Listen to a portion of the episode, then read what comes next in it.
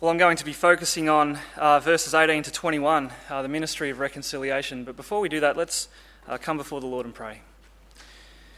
Heavenly Father, Lord, we thank you that you are the God of grace and mercy, that you have looked upon this world in mercy and, and not given everyone what we deserve. Lord, we pray that as we think about that now, as we study this part of your word, that you would speak to us and remind us of the great privilege of knowing Christ Jesus our Lord. Father, we ask that you would also convict us and remind us of what we are here to do, uh, to serve the Lord Jesus. And we pray this in his name. Amen. What is the church on about? What is the ministry of the church supposed to achieve? That's what I want to know from this text today. So, when we think of ministry, uh, ministry, it's a word which just means a service to others.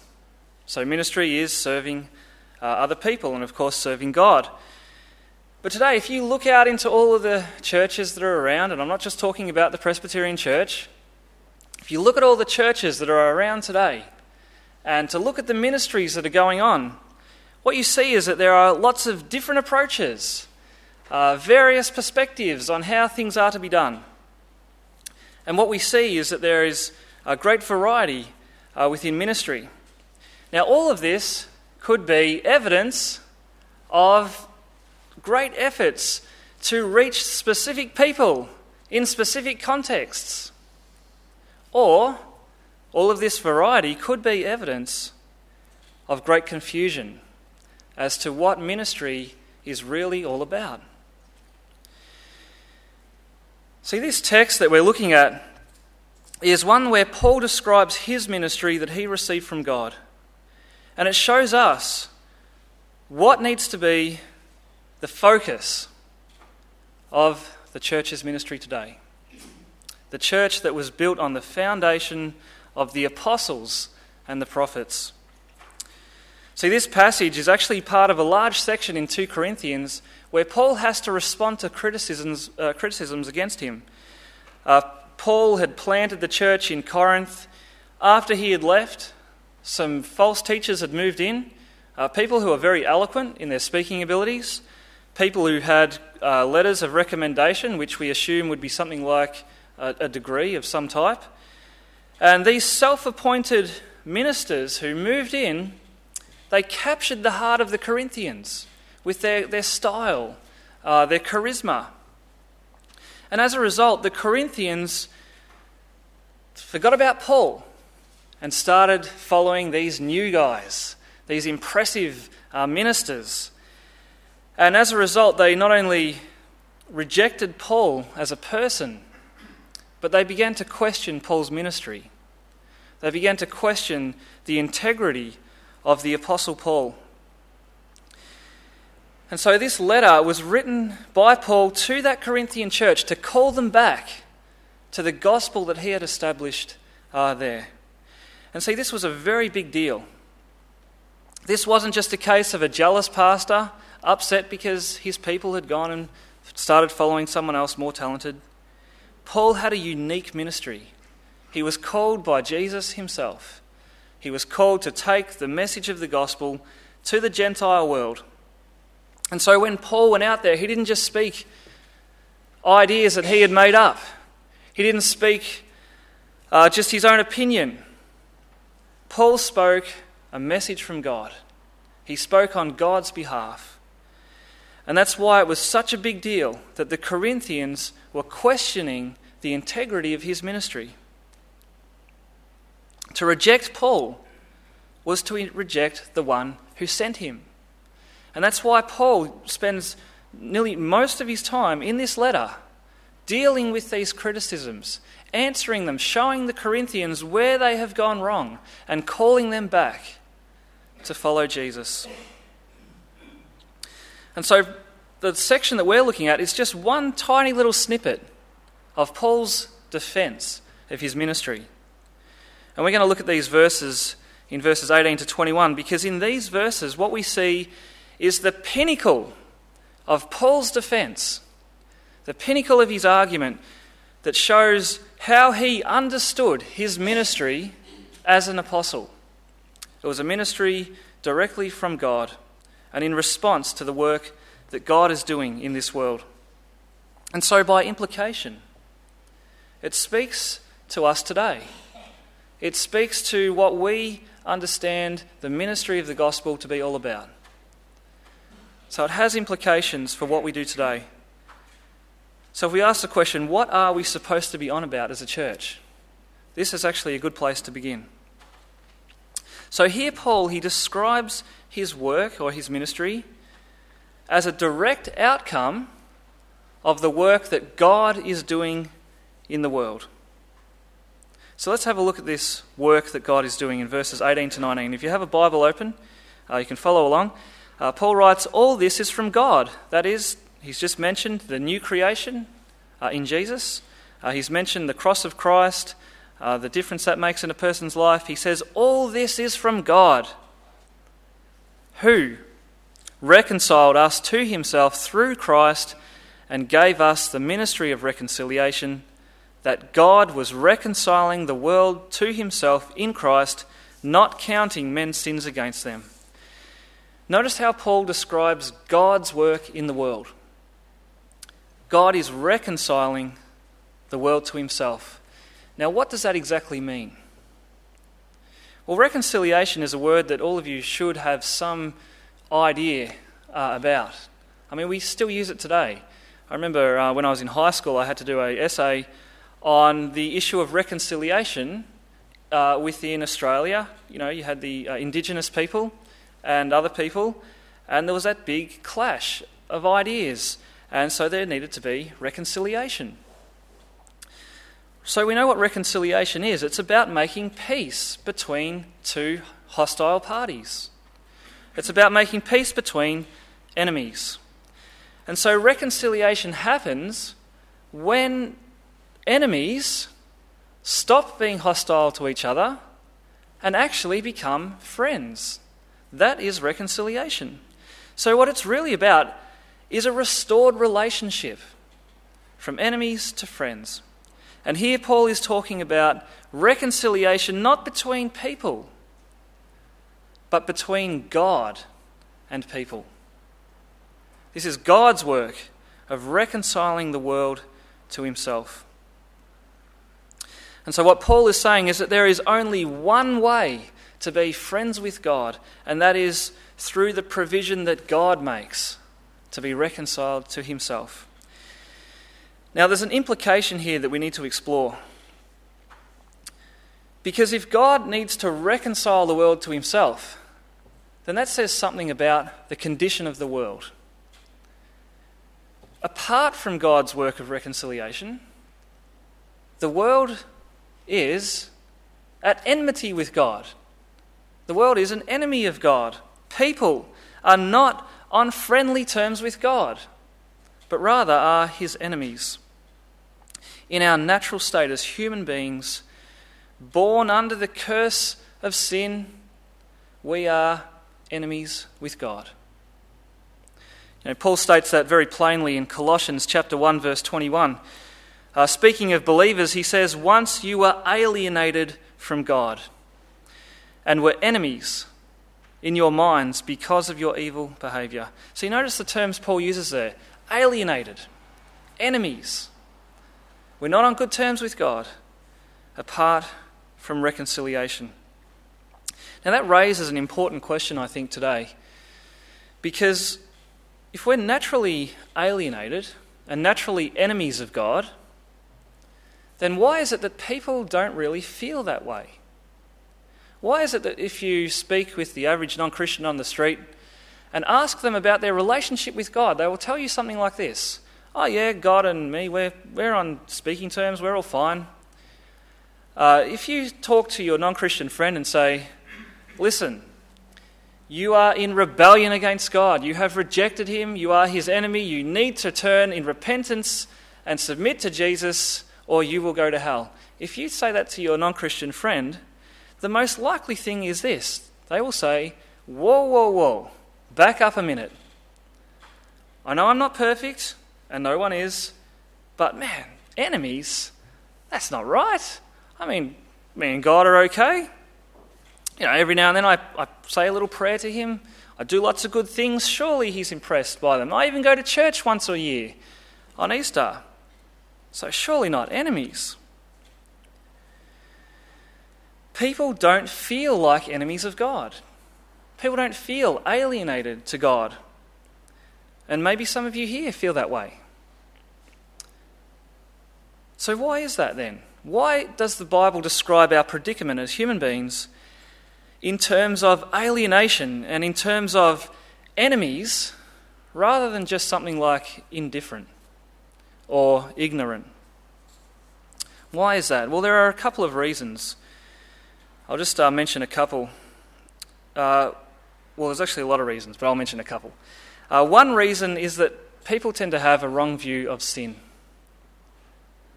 People tend to think of sin as those really, really bad things that really, really bad people do and should go uh, to jail.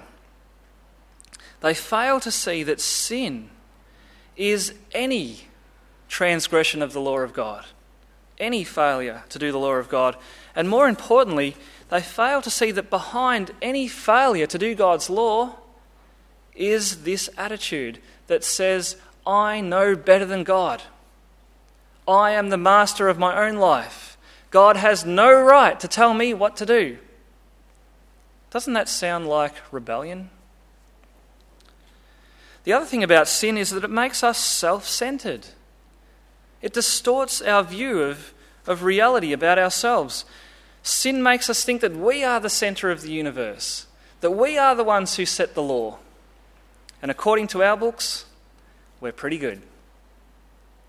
People don't feel like enemies of God because of the effects of sin distorting our view of reality and especially distorting our view of ourselves.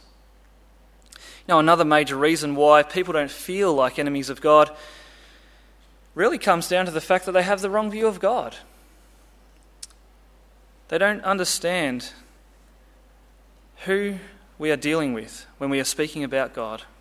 They make up their own God. They'll say things like, God is loving, it's His job to forgive me. That warm and fuzzy feeling they have about, about God when they think about relationships, it's actually not the God of the Bible, not the holy, sovereign, eternal, living God. Anyone who who really comes to know the living God does not say, let's go and have a cup of tea together. Okay, when you read through the Bible and you see people coming face to face with God Himself, they don't invite God in for a coffee. It's not friendly terms. In fact, they say things like, I want to die. I want to hide. Think about Isaiah when he saw that vision into the very throne room of God. And what did Isaiah say? I am ruined. Woe to me. I am a man of unclean lips, and I live among a people of unclean lips. And my eyes have seen the King, the Lord Almighty. So we see people don't feel like enemies of God because of a distorted view of sin and a distorted view of God Himself. And that's why the saying, just go with your feelings. Do you know that's the worst thing you could do when it comes to dealing with God? If you go with your feelings, you'll get it all wrong. If you're here today and you haven't been reconciled to God, don't just go with your feelings, go with what God says in His Word. You are enemies, you are alienated from Him you need the provision of reconciliation that He provides, or you will not be friends with God. In fact, the Bible says that all of those who do not come to God His way will be cut off forever and will spend eternity separated from Him. You must be reconciled to God. Well, how does God do it then? How does God make enemies his friends. Well, we see that in verse 19. Have a look there with me. It says that God was reconciling the world to himself in Christ, not counting men's sins against them. So here we see that it's all done through Jesus Christ. The thing that made us enemies of God was our sin and evil behavior. We saw that in Colossians 1:21. But what God does in Christ, according to verse 19, it says that he does not count men's sins against them. He doesn't hold the very thing that made us his enemies against us. Why is that? Did God just sweep our sin under the carpet? Did he take out the record book and rip it up and throw it away? How does God do this? I mean, where would the justice be if he just said, oh, you know, all of those bad things you did, let's just forget about it? Where would the justice be in that? Imagine if that happened in a courtroom where someone, a victim of a terrible crime, and the judge just took it out, the, the record, ripped it up, and said, there you go, it's all dealt with. Where would the justice be? Well, God has done something about our sin, but it hasn't been sweeping it under the carpet or ripping up the record book. We read what He has done in verse 21. It says that God made Him, that is Jesus, who had no sin, to be sin for us, so that in Him we might become the righteousness of God. So, in this verse, Paul is talking about what Jesus achieved at the cross. And, that's, and what Paul describes is what we call a substitute. Does everyone here watch the footy? Football? No? Oh, I'm sure you know what a substitute anyway is. Uh, about halfway through the third quarter, uh, a little guy in a, in a red jumper or a red uh, uh singlet thing he throws it off, runs out onto the field, and that's the substitute. His job is to take the place of another player. So a substitute is someone who takes the place of another. Well, Jesus served as our substitute. And look how it describes him in verse 21 God made him who had no sin to be sin for us. Do you see the role of the substitute there? What does it mean for Jesus to become sin for us? To take our place in that way? Well, it means that He took the responsibility for all of the things that we've done wrong, all of the things that we've done against God as His enemies. As our substitute, Jesus was treated as, as if He had done the things that we have done. He was treated as if He was responsible for our rejection of God. And so, as a result, Jesus was punished in our place. He took it all on the cross. That's what the cross was all about. He wasn't dying for his own sin because this verse says that he had no sin. He was dying for the sin of another, of everyone who comes to him in faith. It's all paid for. And look at the purpose of Jesus becoming the substitute in this verse. Uh, we see it in the second part. It says, So that in him we might become the righteousness of God. Because Jesus got punished, everyone who believes does not get punished, but instead gets the righteousness. Not our own righteousness, the righteousness that Jesus earned as that sinless Lamb of God. And so, in God's courtroom, the records haven't been ripped up and thrown away. What we see is that the records have been transferred. A great exchange has taken place where, for all of those who would be reconciled, God takes all of our sin, everything we've done against Him, He's transferred it all onto Jesus' account. And then he's taken the righteousness that Jesus had and has transferred it into our account. So that Jesus got punished, we go free. Jesus was made sin for us that we might become the righteousness of God.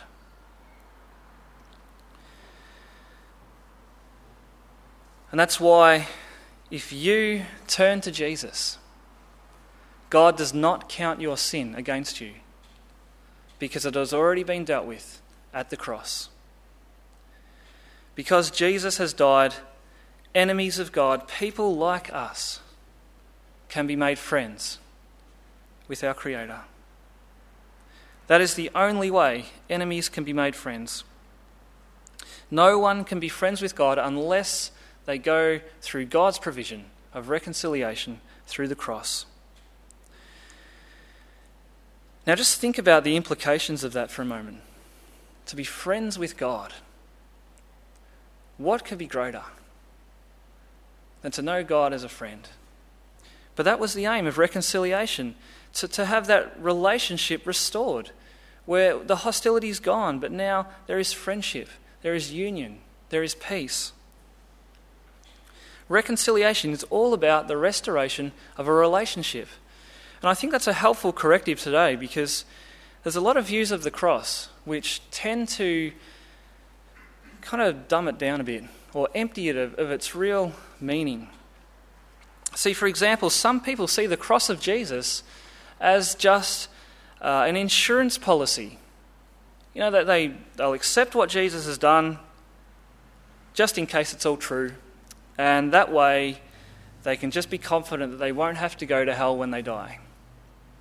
Uh, I'll tell you a story. Uh, when I was in uni about 10 years ago, uh, one of the blokes in my course came to me one week and said, Guess what I did over the weekend?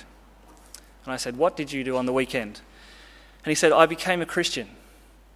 Now, I nearly died from excitement because I had no idea that this guy was even remotely interested in listening to the gospel.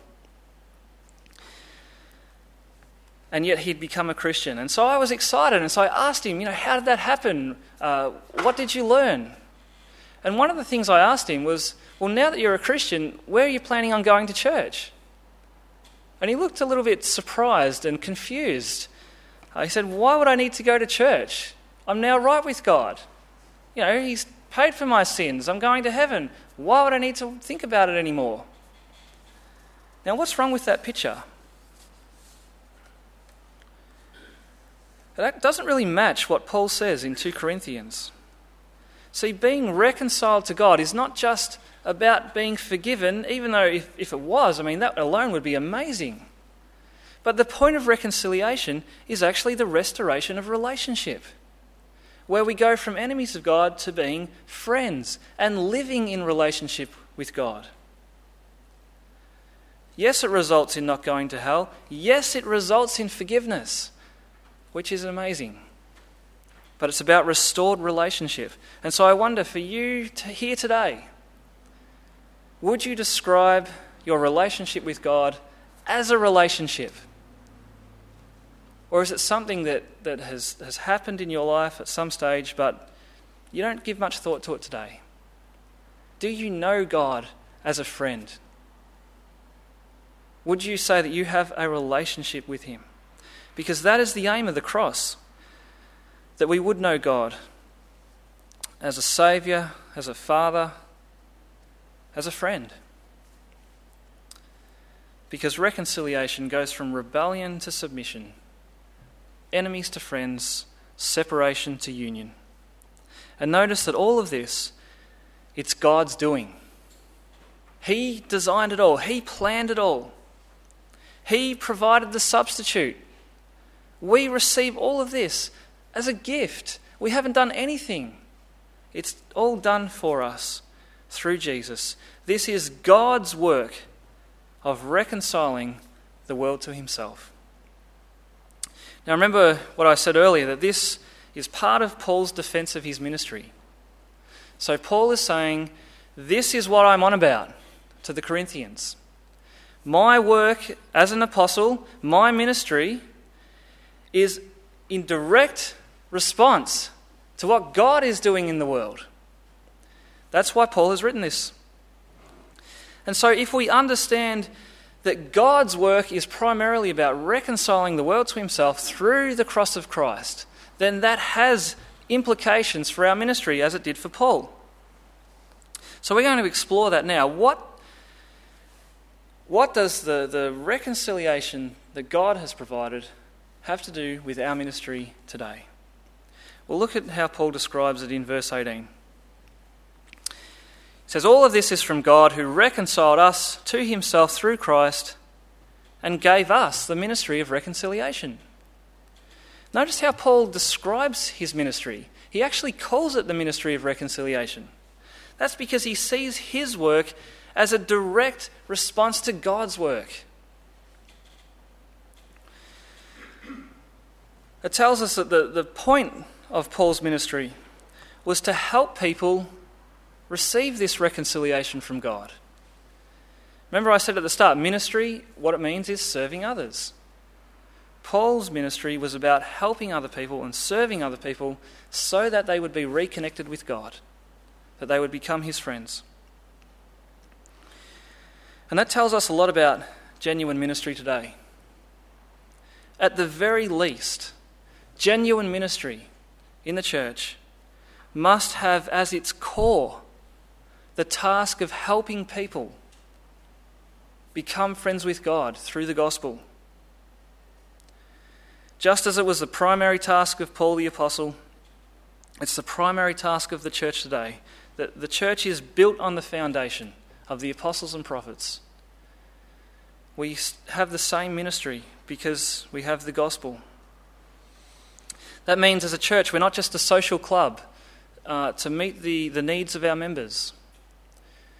As a church, we're not just a social service that aims to improve the living conditions of, of our society.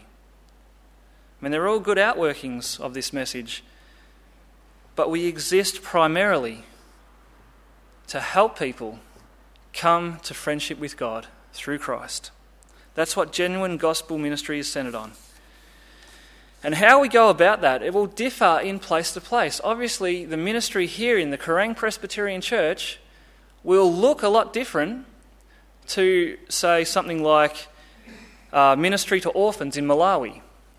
Okay, how it's carried out will be different. But what will be at the center of it will be this ministry of reconciliation. Serving people with the aim of then them being reconciled to God. That is what genuine ministry is all about. And we see in verse 19 that Paul says uh, he has a, rec- uh, a, ministry of reconciliation from God, but he's also been tr- entrusted with a message of reconciliation. Uh, so, Paul's ministry of reconciliation was actually centered on this message of reconciliation. That tells us that the, the characteristic of Paul's ministry was actually speaking, it was a message. It wasn't primarily in terms of you know, doing jobs it was mostly focused in speaking, you know, the message, getting the message out of reconciliation. In fact, he uses this incredible description to really capture what it was like. Have a look with me at verse 19. Uh, sorry, verse 20. He says, We are therefore Christ's ambassadors, as though God were making his appeal through us. We implore you on Christ's behalf, be reconciled to God. So here, Paul, he, he describes it as an ambassador. And you know what an ambassador is because we still have them today. An ambassador is someone who represents a country or even a company, and that person is, is the one whose job is to speak on behalf of the country or to speak on behalf of the company. And what they do is that they never give their own opinion on any matter. They only say what has been entrusted to them by the country or by a company.